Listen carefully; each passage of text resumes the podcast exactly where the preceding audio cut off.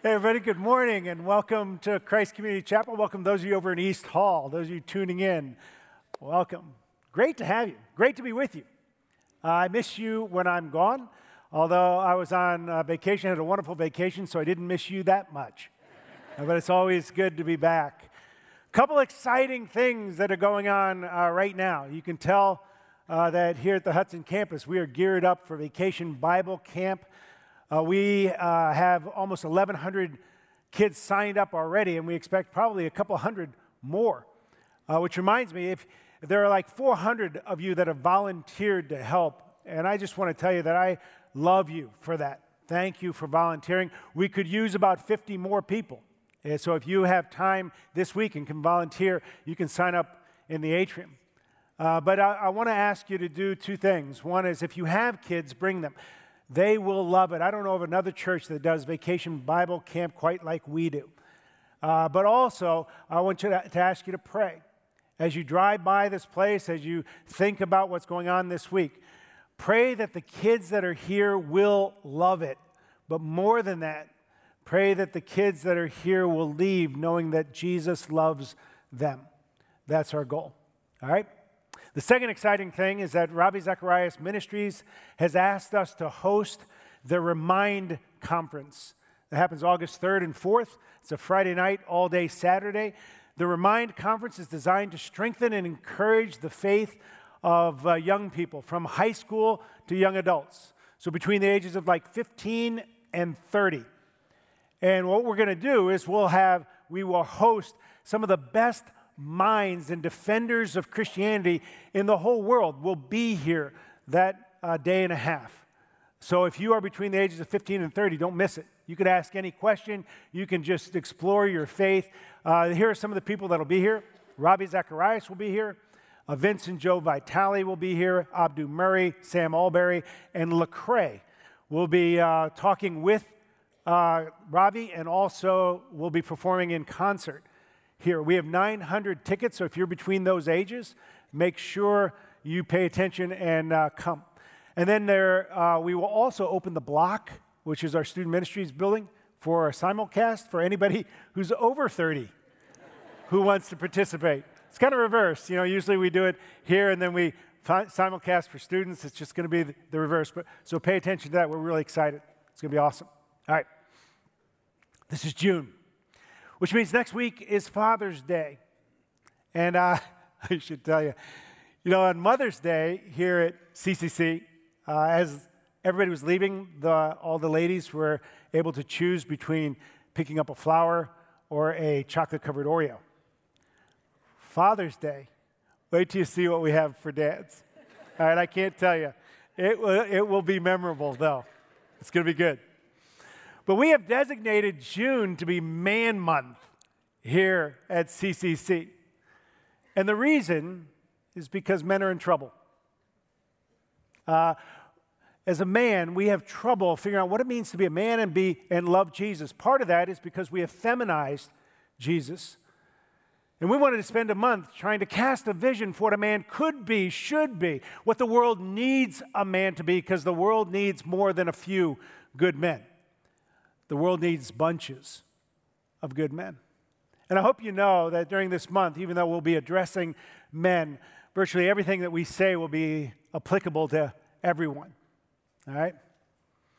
Let me start like this. This past week, kind of in honor of uh, D Day, June 6th, I was uh, rewatching some episodes of the HBO miniseries Band of Brothers which chronicles the exploits of Easy Company from the 506th uh, Regiment of the 101st Airborne through World War II, from Normandy all the way to where they capture the Eagle's Nest, which is Hitler's hideaway in the Alps. And there are a couple things I noticed. One was in the episode that I watched, I think on Wednesday, how many times an officer would look at somebody and just say, You, follow me follow me. And it struck me that every man has somebody following him. You have somebody following you. The best all time anti smoking commercial I ever saw was probably three decades ago, and I still remember it. Not a word was spoken. In this commercial, you see a man walking and a, a little toddler walking after him. And he, uh, he kicks the leaves like that, and you see the little boy look at his dad, and then he kicks the leaves. Then the dad reaches down, he picks up a stone, and he skips it across a pond. And you see the little boy look for a stone, pick it up, and throw it into the water. And then the man sits down, leans up against a tree, and takes out a cigarette, puts it in his mouth, and he puts the pack right by himself. And then uh, the commercial ends with the little boy picking up the pack of cigarettes and looking at the pack of cigarettes. It's not a question whether somebody is following you or not, it's just a question of where you're leading them. But somebody is following you. That was one thing that struck me. Second thing that struck me when watching Band of Brothers was just the flat out courage that these guys had to go running into a hail of bullets, whatever. And that's part of why I watch it, because I love, there's something inside of me that wants to think of myself as being courageous. That if I ever got the opportunity, that I would be one who wouldn't cower, but would actually go. And you do too. I, have never met a single person, man or woman, who came to me and said, you know what? I'd like to be a little more cowardly. That's what I'm looking for. I want to be more full of fear. All of us want to go, you know what? I want to be courageous. And there are times in all of our lives where we need courage. That's what we're going to talk about this morning. If you have your Bibles, you can turn to Hebrews chapter 12, and then i am going to read the passage, which are the first 11 verses of Hebrews chapter 12, and then I'll give you the three points about courage for today. This is what it says Therefore, since we are surrounded by so great a cloud of witnesses, let us also lay aside every weight and sin which clings so closely, and let us run with endurance the race that is set before us, looking to Jesus, the founder and perfecter of our faith, who for the joy that was set before him endured the cross, despising the shame, and is seated at the right hand of the throne of God. Consider him who endured from sinners such hostility against himself, that you may not grow weary or faint hearted. In your struggle against sin, you have not resisted yet to the point of shedding your blood. And have you forgotten the exhortation that addresses you as sons? My son, do not regard lightly the discipline of the Lord, nor be weary when reproved by him, for the Lord disciplines the one he loves and chastises every son whom he receives. It's for discipline that you have to endure. God is treating you as sons, for what son is there whom the Father does not discipline? If you're left without discipline, in which all have participated, then you're illegitimate children and not sons. Besides this, we've had earthly fathers who disciplined us and we, respected them. Shall we not much more be subject to the Father of spirits and live? For they disciplined us for a short time, as it seemed best to them, but he disciplines us for our good, that we may share his holiness. For this moment, all discipline seems painful rather than pleasant but later it yields the peaceful fruit of righteousness to those who've been trained by it. This is God's word, and it's true. Okay, three points about courage. What is it? Why do we need it? How do we get it? What exactly is courage? Why do we need courage? And how do we get courage? First, what exactly is courage? Courage is the strength to do something or say something that goes against your nature, at least part of your nature. Think of any act of courage. You have a, a firefighter running into a burning building, somebody stepping in front, putting somebody behind them when a threat comes. When uh, Karen and I were first married, probably in the first couple of years, we were out walking one day. And we were holding hands, and we still walk and hold hands, but I was holding her left hand in my right hand. And we are walking kind of an unfamiliar area, and um, I heard something kind of in the distance. You know how your brain, when you hear a sound, you kind of go, huh, what is that? And you're trying to identify it. And so I was walking, I was going, huh, there's a, what is that? It was a jingling. And it wasn't like a, like a low, it was a metal jingling. And it wasn't like a, like a, a, a low or a high jingling. It was a, a lower, stronger jingling. And so my, this way my brain worked. Walking, I was going, what is that? What is that sound? It's a chain. It's a chain. It's a dog. It's a big dog. Like that, like that, that fast, right? And so I realized that there's this big dog that must be coming up right behind us. So I turned to face the dog, but I turned this way, which meant that I put Karen between me and the big dog. Right?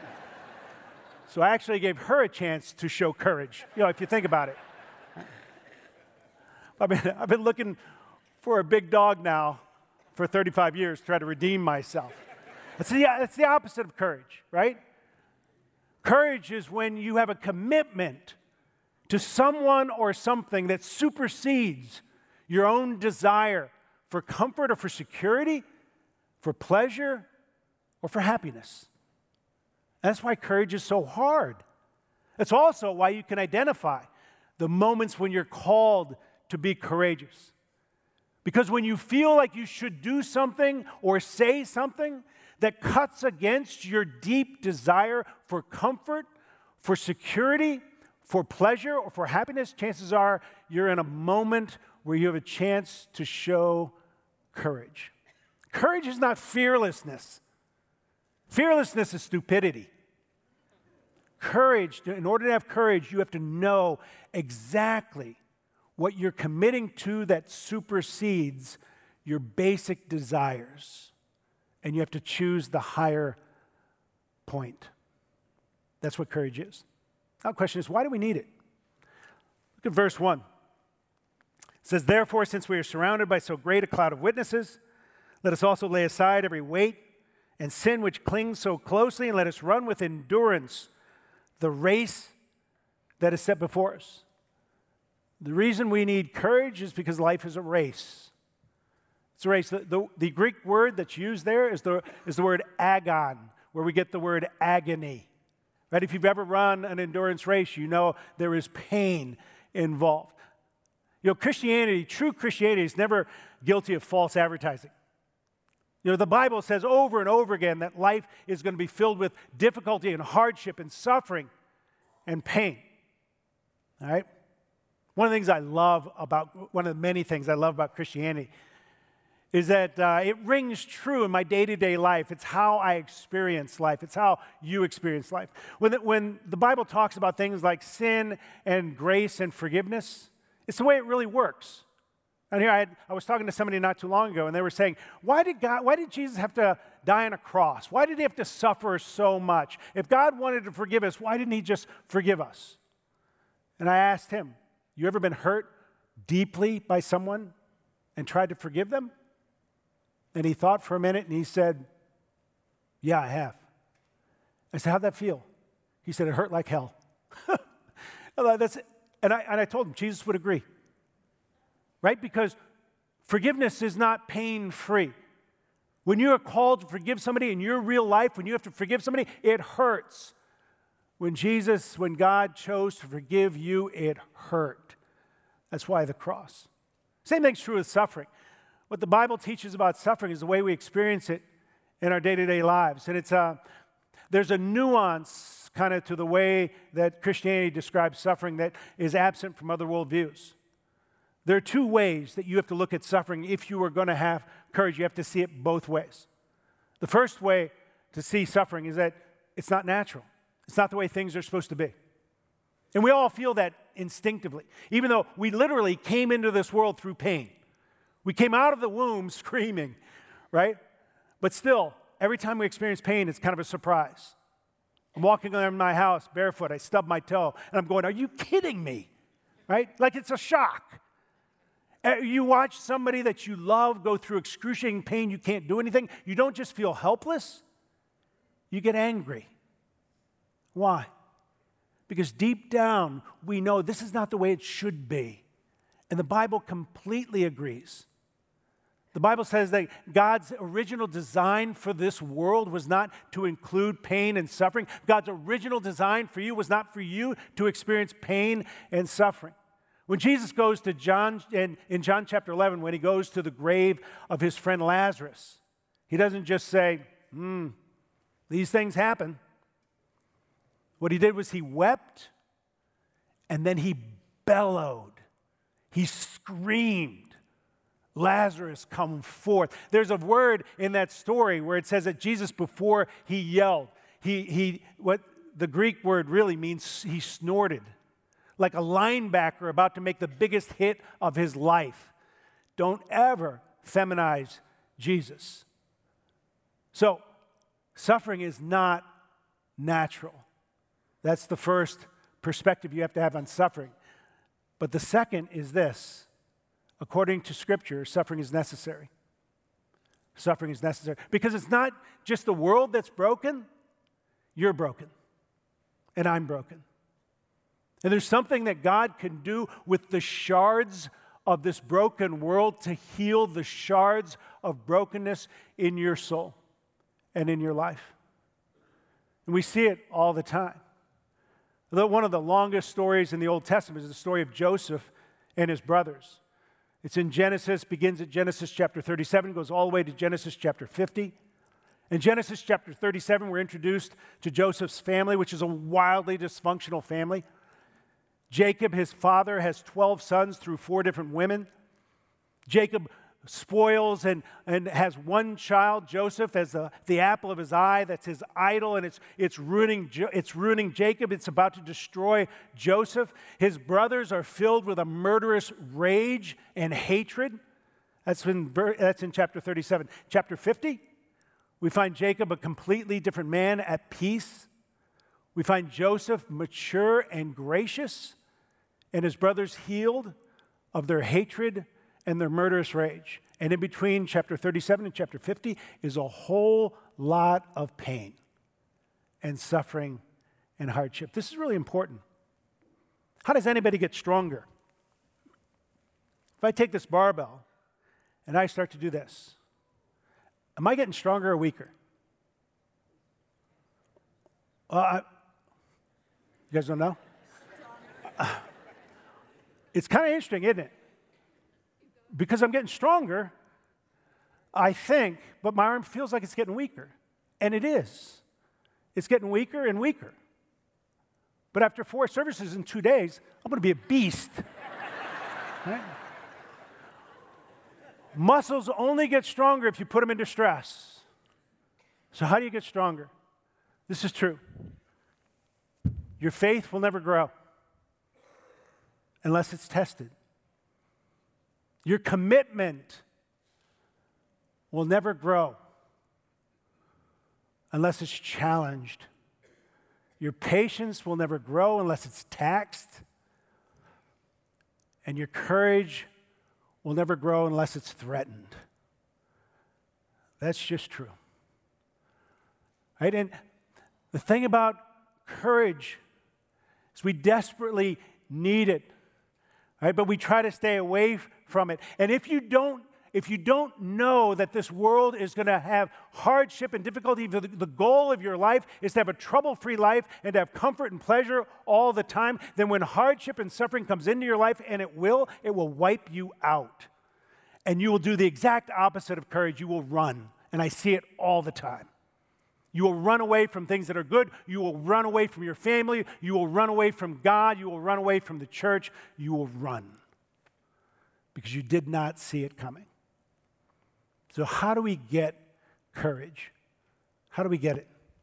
Verse 2 of chapter 12, it says, Looking to Jesus, the founder and perfecter of our faith, who for the joy that was set before him endured the cross, despising the shame, and is seated at the right hand of the throne of God. Starts out looking to Jesus. In the New International Version, it says, fixing your eyes on Jesus. I like that term, fixing your eyes, because in English, there's two meanings.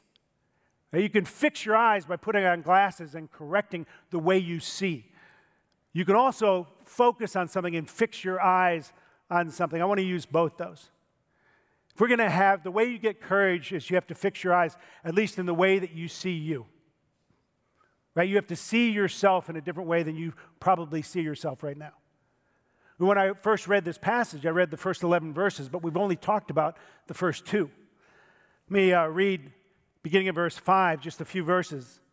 It says, And have you forgotten the exhortation that addresses you as sons? My son, do not regard lightly the discipline of the Lord, nor be weary when reproved by him, for the Lord disciplines the one he loves, chastises every son whom he receives. It's for discipline that you've had to endure. God is treating you as sons. For what son is there whom his father does not discipline? If you're left without discipline, in which all have participated, then you're illegitimate, not sons. Besides this, We've had earthly fathers who disciplined us. We respected them. Shall we not much more be subject to the Father of spirits and live? For they disciplined us for a short time, but He disciplines us for our good that we may share His holiness. Do you hear that? Uses the word discipline nine times in seven verses. You know, when we think about discipline, at least when I use that word in English, we almost always think about punishment. Right? If I say, how, do you discipline your kids? You're going to think through oh, how you punish them. Right? But that word in the Greek is the word paideia, where we get pediatrics. And a pediatrician isn't just interested in correcting a child, a pediatrician is all about a child flourishing, giving them everything they need to flourish. I just got back from vacation, right? I took, uh, we took our whole family. We had our three kids, our four grandkids, all in the same house. Right? So there was a lot of laughter, a lot of playing, a lot of flourishing, a lot of correcting. Right? Why correcting? Because they're children. My grandkids range from 20 months to nine years. Right? And children need correcting. What this says is that you're like a child. You feel like you're an adult. I mean, we feel like adults, so we're not children because we're at the top of the food chain. But I was watching my four grandkids one time, and they couldn't tell I was watching them, and they thought they were by themselves out on the porch, right? They act differently. With the two older ones act differently when they think they're at the top of the food chain, right? And then all of a sudden I come out, it's like, oh, you know, back to the back to where they really are. Same thing with us, right? And when, when you have to correct a child, why do you correct your children? Because you want them to flourish. And you know that if you don't correct them, they won't flourish. Right? So if, you, if your child lies and you don't correct them, then you know that later on it's just going to get worse and they won't flourish. So you correct them. But when you correct them, what goes on in their little heads? No matter what you do, whether you say, okay, no dessert, you got to go to your room, or you say no video games, two things go on in a, in a kid's head. One, that's unfair. I don't care what you do. I don't care what kind of you know, punishment you mete out. I've never seen a kid go, hmm, okay, yeah, I think that's good. That'll probably keep me from lying. Yeah, perfect. Mom, you did great. That's awesome, right? No way. First thing they say, I can't believe you did. That's unfair. Unfair. The second thing is that you become the enemy. The lying's not the enemy. What they need to do in order to flourish, that's not the enemy. They didn't even think about that. They just think, you did this to me. Right? You, you're the, I see that people do that with God all the time. Something happens in their life, suffering, hardship, difficulty, and they say to God, that's unfair. It's unfair. And instead of trying to figure out what it's doing in their life, what God is trying to do to help them flourish, they get angry. I think it was John Newton who wrote Amazing Grace who said that everything God brings into your life is necessary and nothing is necessary that he withholds. Think of the, the story of Joseph, right? Joseph is being spoiled rotten, and he loves his life at that time. And he is headed for absolute destruction. But to be sold into slavery? Really? To be thrown into prison? That seem unfair? And yet, in chapter 50, Joseph is the one who tells his brothers, What you meant for evil, God meant for good. And when he says God meant it for good, he wasn't saying God meant it for good for everybody else. He was saying God meant it for good for me. For me. If we're going to be, if we're going to respond with courage to the things that happen in our lives, we have to see ourselves differently. To see yourself as a child with a father who wants you to flourish, and every single thing that happens to you can be used to make you flourish. The second thing says, Fix your eyes on Jesus, the author and perfecter of our faith, who for the joy set before him endured the cross. Again, that's the way things work in our lives. How does anybody stick to a diet or train for a triathlon or go through rehab after a a joint replacement. How does anyone study to get an advanced degree? Right? They, you look to the joy. You say you answer the why question a thousand times. Why no dessert? Because I want to fit in my clothes, right? Why run? Because I want to finish the race. Why study? Because I want to be a doctor. Why rehab? Because I want to walk without a limp. Answer the why question. What's the purpose of your life? What if the purpose of your life isn't pleasure or happiness? What if the purpose of your life is glory? What if you were created to be, to inhabit the very presence of God? What if God wants to turn you from what you are right now into the image of his son Jesus so you look more like Jesus? What will it take to go from here to there? Probably a ton. And you may be happy as a lark right now and not be even close to what God has in store for you or wants for you. And you're not flourishing. When it says this, that Jesus who for the joy set before him endured the cross. What was the answer to Jesus' why question? When he's hanging on the cross, he said, Why am I doing this? Why am I allowing people to nail my hands and my feet to this wood? You know what his answer to the why question was? You. It was you. When Jesus asked himself, Why am I doing this? It was your face he saw. And if that's true, then when you are struggling and trying to do something that goes against your pleasure, your comfort, your security, your happiness, then surely you can look and have his face be the one you look at and say, That's who I serve, that's who I'm becoming, that's what I want to be. I'll finish with this. You can't choose your times to be courageous. Those times choose you. I've been looking for a big dog for 35 years. I try to redeem myself. There'll be a time, and you may be going through it right now, where you know God is calling you to do something or to say something or to act in such a way that cuts against everything inside of you that wants comfort and security and happiness and pleasure. And yet, that's your opportunity to be courageous, to forgive, to stick it out, to endure, whatever. And when you do, you become more like Jesus. To the degree we're able to fix our eyes, the way we see ourselves, the way we see the things that happen in our lives, to the degree we're able to fix our eyes on Jesus as the author and perfecter of our faith, is the, the degree we will experience courage and perseverance when we need it the most, and we will become the men that the world desperately needs and that we want to be. Man Month, man up. Transform 2018. Let's pray. Lord Jesus, we uh, come to you, and uh, you know my heart. You know, I love uh, comfort and security and, and pleasure and happiness as much as anybody. And if you do not do something in my life, I will stay right where I am. So I pray that you will allow me to trust you. I pray that for all of us, that you will give us eyes to see the opportunities that you bring into our lives to trust you and to do things that are courageous.